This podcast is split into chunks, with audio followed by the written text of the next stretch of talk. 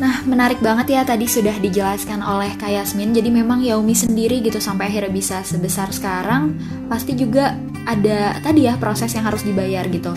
Pun sama halnya tadi dengan beberapa nama yang disebutkan, ada Kak Konita dan eh Kak Konit maksudnya kemudian uh, Kak Atika dan konten kreator lainnya yang sebagai single fighter juga sebetulnya mereka pun sudah melalui proses panjang gitu. Jadi buat teman-teman yang mau mulai jadi konten kreator ya mulai aja dulu gitu karena nanti insya Allah akan berbuah uh, di hari kemudian. Dan satu lagi sih tadi yang menarik juga aku highlight adalah kita jangan berekspektasi dari manusia eh kepada manusia gitu nggak sih kak maksudnya niatkan aja untuk bisa menciptakan apa ya kebermanfaatan gitu. Kemudian bisa sharing ilmu sama orang-orang tapi tidak perlu terlalu berharap bisa dapat uh, sesuatu yang gimana-gimana gitu sama orang lain. Betul kak? Betul betul. Oke okay. lanjut lagi nih. Uh, aku juga kan sudah follow Instagram Kak Yasmin tuh lumayan lama sih ya. Dari pokoknya dari sejak ikutan programnya YIB itu. Kemudian aku ngelihat Kak Yasmin ini lebih fokus di microblog seperti yang tadi dibilang Kak Yasmin karena basicnya itu lebih di ke penulis ya sering uh, lebih suka menulis gitu. Nah aku pengen bacain satu postingan Kak Yasmin boleh diizinin gak nih Kak? wow aku jadi malu. Boleh boleh. Jadi emang aku suka gitu dari apa ya diksinya kemudian apa ya kalau di puisi itu ada istilahnya rima yang gitu-gitu dan aku suka bacanya. Dan ada satu postingan ya teman-teman yang aku senang banget ini terkait uh, glow up gitu ya mohon izin nih sama yang punya aku pengen bacain biar teman-teman tahu sebetulnya konten yang kayak Yasmin bikin tuh seperti apa. Oke, mana ya ini. Glow up tidak selalu tentang fisik, tidak selalu berarti cantik dengan kulit putih, eh ya, dengan kulit mulus tanpa pori-pori. Menurutku, glow up terbaik adalah ketika dari waktu ke, ke waktu pemikiran kita jadi lebih dewasa, ketika kita lebih bijak dalam menyikapi sebuah masalah, ketika kita jadi lebih mampu mengendalikan amarah, ketika kita mampu mengubah pikiran negatif menjadi hal yang positif, ketika kita berani melawan rasa takut, berani bergerak mengambil risiko gagal, dan harus mulai lagi dari awal. Ketika kita bertekad untuk percaya pada kemampuan diri sendiri, bertumbuh, mencintai, dan berdamai dengan diri sendiri. Wah, aku suka banget nih kak. Karena kalau di TikTok, TikTok tuh glow up identik dengan yang apa ya? Sesuatu yang nampak di fisik gitu kan. Misalnya dia makin putih, makin berkilau kayak boham gitu. iya. Dan setelah baca postingan ini tuh jadi tersadarkan gitu. Nah, aku pengen apa ya hikmahnya tuh menurutku apa pun yang teman-teman bikin sebagai konten kreator kita nggak pernah bisa apa ya siapa tahu di luar sana yang baca tuh betul-betul bisa terbantu dengan konten yang teman-teman bikin gitu ya sama halnya dengan aku. Selama ini aku mikir oh glow up tuh selalu mereka yang ya tadi cantik putih mulus tak berpori-pori gitu. Serem juga sih gak berpori-pori. Tapi ternyata bukan itu makna glow up uh, versi dari Kayasmin dan aku sangat sepakat gitu.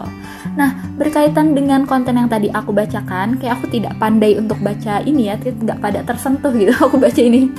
Uh, aku mau nanya nih, kenapa kemudian uh, Kak yang aku perhatikan gitu ya, lebih banyak mengangkat tema konten itu yang berkenaan dengan motivasi kehidupan atau self dan muslim development gitu dan lain semacamnya, baik itu di Instagram pribadi maupun Yaumi gitu. Kenapa Kak? Hmm. Kalau sebenarnya sih aku tuh nulis-nulis kayak gini udah lama ya sebelum di sebelum apa join di Yaumi aku juga udah nulis uh, nulis-nulis di Instagram tapi kebanyakan yang bawa-bawa itu aku arsipkan karena kayak masih berantakan masih nggak ada ibaratnya sekarang kan mulai apa pelan-pelan um, nyari uh, ciri khasnya nyari mulai memperhatikan warna-warnanya juga gitu kan. Kalau dulu awal-awal masih ya semaunya aja gitu. Upload foto terus captionnya bikin apa gitu. Jadi nggak cuma pas baru masuk Yaumi terus aku ikutan bikin ini enggak tapi dari sebelum di Yaumi dulu sebelum di Instagram pun aku juga udah nulis di Facebook gitu kan. Terus di blog juga. Dan memang rata-rata tulisan-tulisan yang aku buat di akun-akun pribadi itu ya memang seputar ibaratnya kayak based on uh, apa yang aku rasa apa yang uh, dari based on pengalaman pribadi atau mungkin dari hmm, hasil uh, apa ya ada mungkin ada orang cerita terus melihat atau mengamati uh, fenomena atau situasi dari orang-orang juga gitu. Jadi uh, apa ya kontemplasi renungan kali ya gitu. Jadi kalau aku mikirnya hmm, kalau misalkan pengalaman aku atau pengalaman orang lain sekiranya memang ada sesuatu nih yang bisa bermanfaat ketika aku bagikan ke orang-orang ya aku tulis gitu. Dan dari aku pribadi sendiri nulis itu bukan sesuatu yang kayak apa ya? Jadi menulis itu aku karena aku butuh gitu. Hmm. karena aku ini sebenarnya kan tipe orang yang uh, bisa dibilang introvert kali ya aku ya. Mungkin aku salah satu orang introvert dan uh, banyak mikir juga. Jadi uh, mikir juga ya kalau dari hasil talent mapping hmm. jadi uh, memang menulis itu kayak wadah aku buat menguraikan gitu. Menguraikan benang-benang kusut di kepala. Uh, wadah buat aku mengekspresikan gitu. Jadi iya memang karena aku butuh jadi juga sebagai uh, apa ya healing juga kali ya kalau di akun di akun Instagram pribadi gitu. Terus kalau di hobi hmm, kalau di hobi sih ini ya uh, bukan tuntutannya jadi aku tuh nulis di hobi berdasarkan tujuan dari Yaumi ya kan kalau Yaumi itu kan goalsnya itu adalah uh, ingin uh, Yaumi sebagai partner muslim uh, ber, sebagai partner muslim untuk bertumbuh jadi muslim yang produktif gitu. Muslim yang produktif itu ya kayak gimana sih?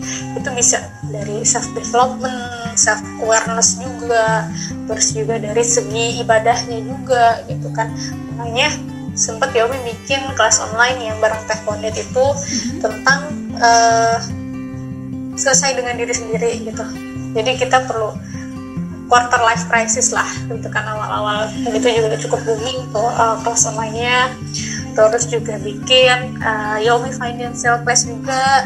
Itu kan supaya uh, teman-teman melek finansial juga. Terus juga Yomi Intensive Bootcamp jadi kalau di Yomi itu aku kan gak bisa semena-mena ya. Maksudnya nggak uh, nggak semau aku gitu mau bikin konten di Yomi tapi benar-benar berdasarkan ada ibaratnya apa ya? Riset dulu Gak, gitu ya kak? Oh, ada guideline-nya juga maksudnya. Hmm.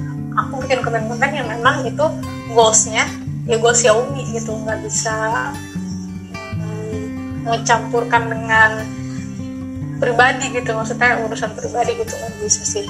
Gitu. Jadi kalau di Instagram pribadi ya memang untuk ranah aku buat mengekspresikan diri aja sih gitu berdasarkan apa yang aku rasa atau orang dari pengalaman orang lain gitu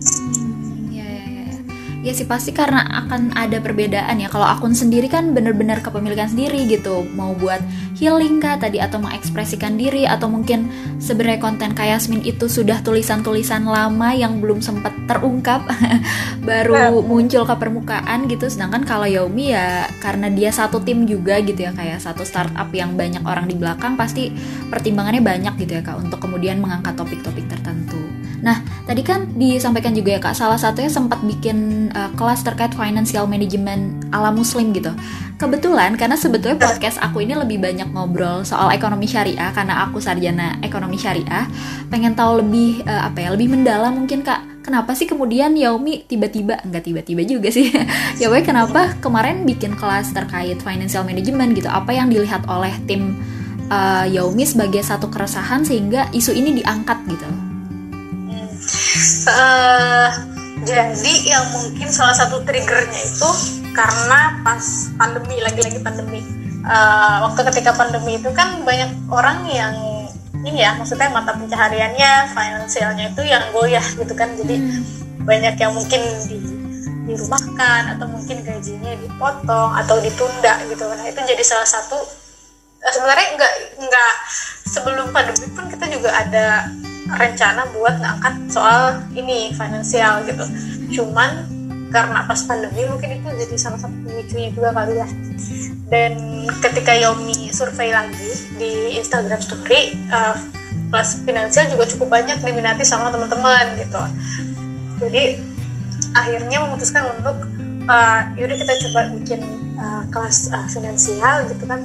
Uh, terlebih uh, kemarin itu kondisinya memang kayak pas gitu kan. Banyak orang yang kesulitan karena uh, tiga bulan tiga bulan nggak ke mana-mana gitu kan. Mungkin uh, dari segi keuangannya mulai goyah gitu. Terus akhirnya uh, Yomi bikin kelas itu. Goalsnya adalah uh, biar teman-teman uh, Umi terutamanya muslim kan menjadi muslim dengan uh, finansial literasi yang baik.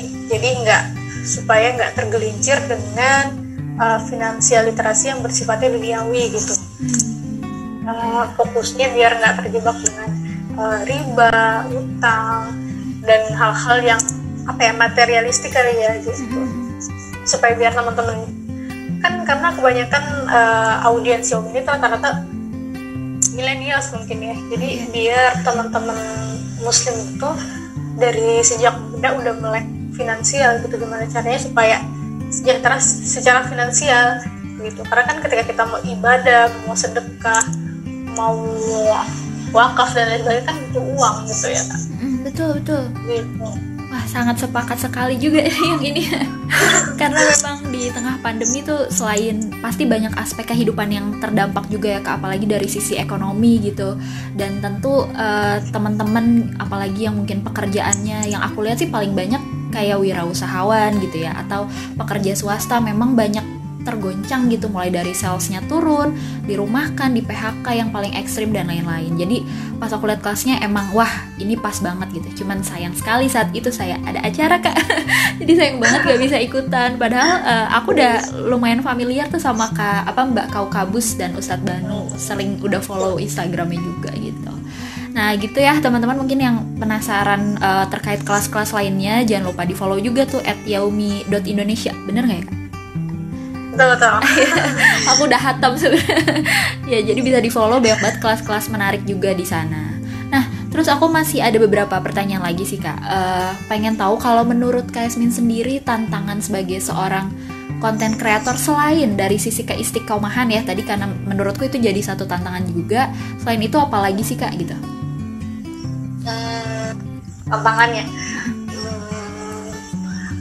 kalau menurut aku jadi uh, kita tuh perlu cepet cepet apa ya uh, cepet menyesuaikan dengan apa yang terjadi saat ini gitu karena kan hmm. sekarang tuh perkembangan teknologinya perkembangan uh, apa ya kayak media sosial itu kan cepet ya berubah-ubah ya maksudnya hmm. kalau kita nggak bisa beradaptasi dengan cepat nggak bisa menyesuaikan dengan cepat gitu kita akan ketinggalan gitu. Jadi kemarin-kemarin mungkin uh, Instagram menjadi salah satu platform yang mungkin banyak apa ya yang ramai gitu kan banyak diperbincangkan banyak digunakan dan lain sebagainya.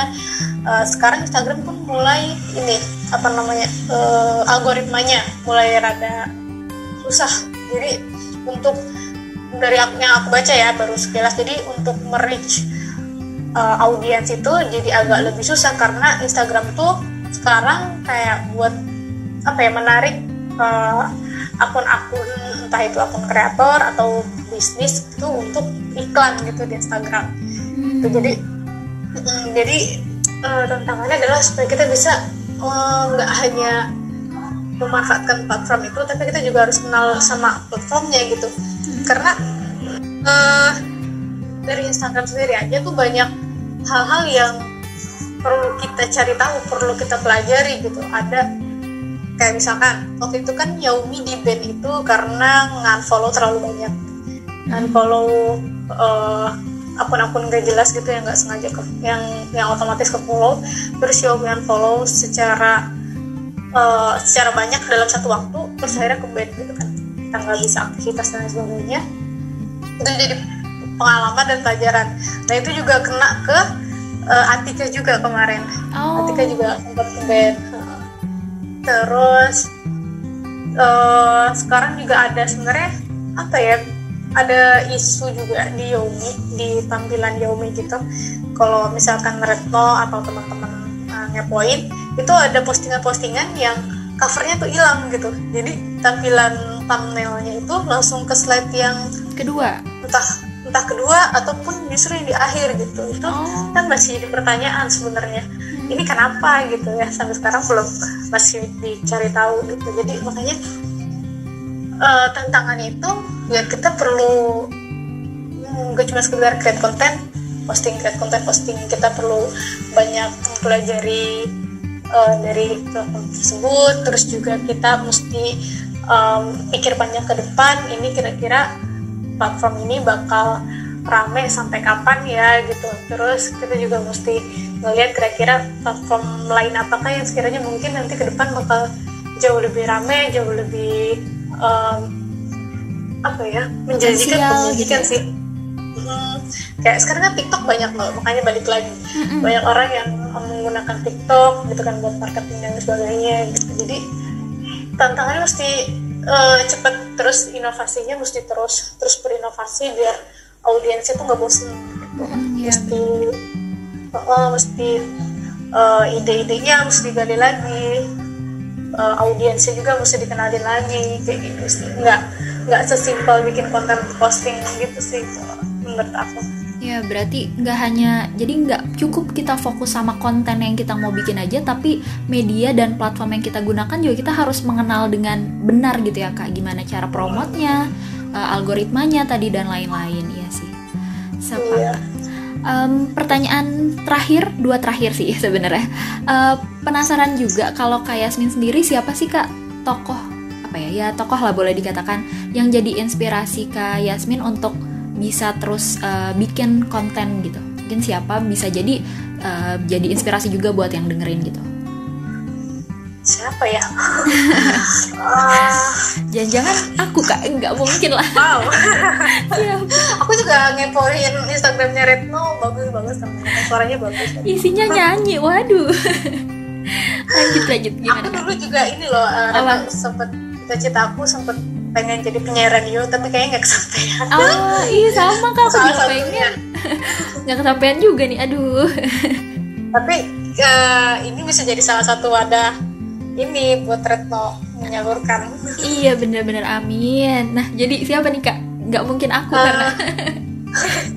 siapa ya? Mungkin kalau kalau uh, untuk yang bener-bener ngacu banget mungkin nggak ada kak. Dia cuma aku tuh sering buat konten kan perlu ibaratnya referensi, riset gitu kan, terus juga follow follow akun-akun yang lain supaya uh, terinspirasi, follow juga akun-akun alumni-alumni YIB karena kan banyak juga yang mulai karyanya bagus-bagus. Cuman apa ya aku tuh follow uh, ya mungkin itu udah pasti ya. Teman-teman yeah. juga uh, setuju lah Tekonit bagus. Kartini juga uh, Kak Fardiani pokoknya itu ini ya alumni alumni. bicara semua oke. Okay. oh tapi aku tuh yang aku ikutin dari awal tuh Kak Taufik sih Kak Taufik Aulia. Oh aduh kayak aku uh, kurang familiar dia siapa tuh Kak? Oh gitu. Uh, nanti kamu bisa cek. Uh, Kak Taufik ini ini jadi salah satu pemateri di IB 3 oh ya IB 3 pantesan. Akunya uh, udah lulus duluan. Tapi aku tuh dulu uh, ngepoin Kak Taufik itu dari blog dari blog bukan blog apa sih namanya itu? Tumblr dari Tumblr, oh, terus okay. aku uh, cek Instagramnya. Sekarang kalau salah Kak Taufik udah 70-an deh 70-an followers. Itu isinya tulisan-tulisan sih kayak hmm. blog juga. Cuma nanti Retno bisa cek ya. Dan aku sudah di fallback sama Taufik loh seneng ya kayak ya? Dulu iya dulu tuh uh, sempet ini apa namanya uh, kerja sama juga sama Kak Taufik minta tolong buat um, promosiin apa ya kalau nggak salah waktu itu deh ada event Yomi dibantu di promosiin terus juga Kak Taufik pernah Q&A Q&A bareng Yomi. Jadi kalau teman-teman mendengar Q&A-nya nggak denger sih baca bisa ada di highlight Yomi di Instagram Yomi gitu. Jadi uh, mungkin ya salah satu yang awal-awal banget yang menginspirasi ini sih tulisan-tulisan Kak Taufik sih Oke. Menarik menarik. Aku jadi penasaran pengen lihat juga nih apa isi tumblernya. Nah, uh, itu ya teman-teman tadi ada Kakonit juga uh, dan beberapa nama lainnya yang sebetulnya itu adalah pemateri-pemateri di kelasnya YIB gitu, FYI. Jadi segeralah daftar kalau masih buka. Aku nggak tahu nih yang batch 3 masih, masih buka. Masih. Oh, masih buka. Nah, itu. Sampai tanggal 30 insya Allah. Hmm, oke. Okay.